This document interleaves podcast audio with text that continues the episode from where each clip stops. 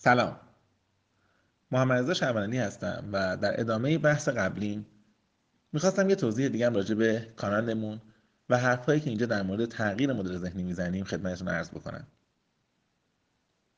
میخواستم به این سوال جواب بدم که وقتی ما در مورد مدل ذهنی حرف میزنیم، راجع به تغییر مدل ذهنی حرف میزنیم، بحث هایی که به نظر بحث های عمیق و کلان و بزرگی میان، چرا میگیم مثال های خیلی ساده ای میزنیم، مثلا گلدون گذاشتن تو اتاق کار، مثل زنگ زدن به دوستامون، مثل اینکه کیم تو مهمونی تا آخرین ساعت شب میشینه و دیر میاد بیرون. اینا به نظر خیلی دم دستی میان، خیلی ساده میان، خیلی کوچیک میان به نسبت بحث بزرگ تغییر مدل ذهنی. به نظر میاد، یا لااقل عقیده من اینه که ما برای درک مفاهیم دشوار دو تا راهکار خوب داریم. یه راهکار اینه که دنبال مصداق‌ها بگردیم. یه راهکار اینه که اون بحث رو در مقیاس‌های کوچکتر یا مقیاس‌های بزرگتر بررسی بکنیم. اجازه بدید من براتون چند تا مثال بزنم، شاید بتونم مفهومی که مد نظرم هست رو بهتر منتقل کنم. ما اصولاً یه فرهنگی هستیم، یه فرهنگی داریم که توش عمومی حرف زدن خیلی رایجه. مبهم حرف زدن و کلی حرف زدن و دو پهلو حرف زدن خیلی رایجه. برنده فرهنگ ما آدمی مثل حافظه که هنوز باهاش فعال میگیریم، دوستش داریم، انسان قطعا بزرگی هم هست، آنچنان زیرکانه، مبهم و ظریف حرف زده که بعد از چند قرن هنوز نفهمیدیم بالاخره با معشوق زمینی حرف میزنه یا معشوق آسمانی. تو همه حوزه های دیگه هم همینطوریه، این مبهم حرف زدن وجود داره. الان من به شما میگم دروغ گفتن بده یا خوبه؟ همه میگیم بله، معلومه دروغ گفتن بده، این که واضحه. دروغگو دشمن خداست، دروغ اصلا هیچ چیز بدیه، هر کی دروغ بگه آدم نیست. ببینید در کلیات چقدر راحت حرف میزنیم. بعد من سوال میپرسم، شما توی شرکت کار میکنید، 1 سال استخدام شدید، همکارتون 10 سال اونجا داره کار میکنه، شریک مدیر عامله، و میبینید که در یکی از معاملات شرکت یا در یکی از مبادلات شرکت سندسازی میکنه، یه پولی رو اضافه برمیداره و به نفع خودش مورد استفاده قرار میده. اگر مدیر عامل شما رو صدا بکنه و از شما نظر بخواد، اینو بهش میگید یا نمیگید؟ حالا یه ذره فکر میکنه، میگه بگم نگم، درستش چیه؟ آقا اصلا اون دوتا شریک قدیمی ان، من یه آدم جدیدم، من چرا وارد بازی اونا بشم؟ اصلا به من چه ربطی داره؟ خب خواست با اون آدم کار نکنه. یا نه، باید بگم، اصلا باید بگم، خیانت شده، به هر حال باید اطلاع رسانی بشه، من مسئولم.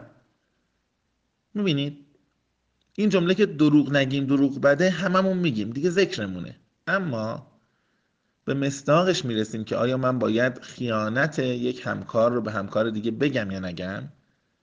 حالا چالش شروع میشه، سختی شروع میشه که جواب درست چیه، راهکار درست چیه.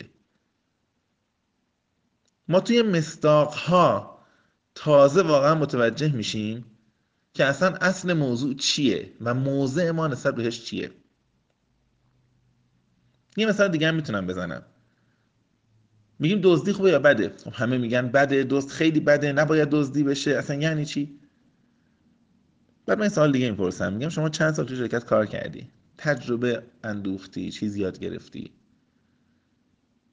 به یه دلیلی اونجا دعوت میشه، میای بیرون و از اون سوادی که اونجا یاد گرفتی، از اون دانشی که اونجا یاد گرفتی، از اون دوره‌های آموزشی که اونجا رفتی،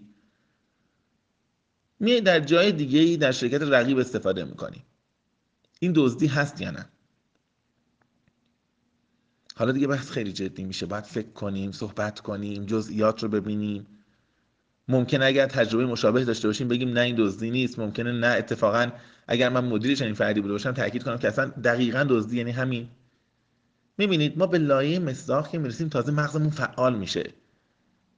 قبلش یه سری شعار بلد بودیم بدیم، دزدی بده، دروغ بده، خیانت بده.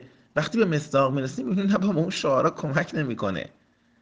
دنیای واقعی دنیای کلیگویی نیست، دنیای حرفهای دو پهلو نیست.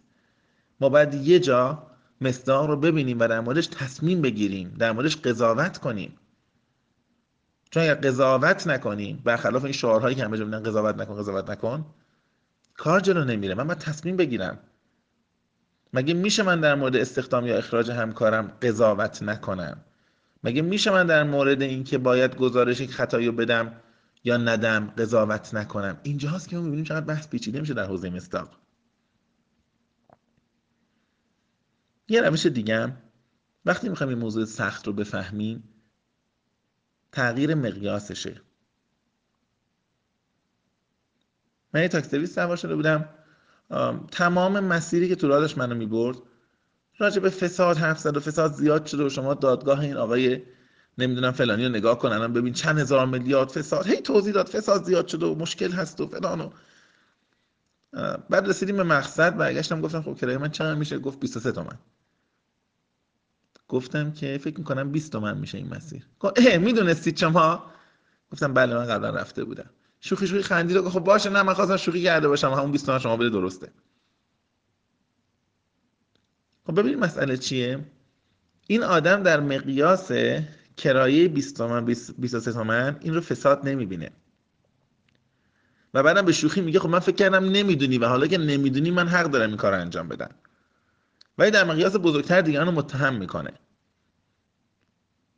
اگر این آدم عادت کنه وقتی که داره بحث فساد میشه به جای کلیگویی شعار دادن که فساد بده، مفسد بده، فاسد بده، یه لحظه فکر کنه بگه مصداق‌های فساد در زندگی شغلی من چیه؟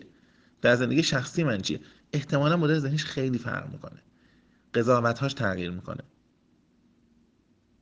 فکر میکنم یه کاری که ما میتونیم انجام بدیم در حوزه تغییر مدل ذهنی اینه که شروع کنیم سراغ مصداق‌ها بریم، سراغ مقیاس‌ها بریم.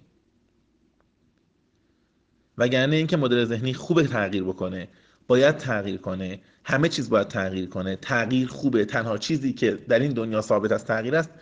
از این شعارها اگر اتفاقی میافتاد، اگر حاصلی قرار بود به دست بیاد، تا حالا به دست اومده بود.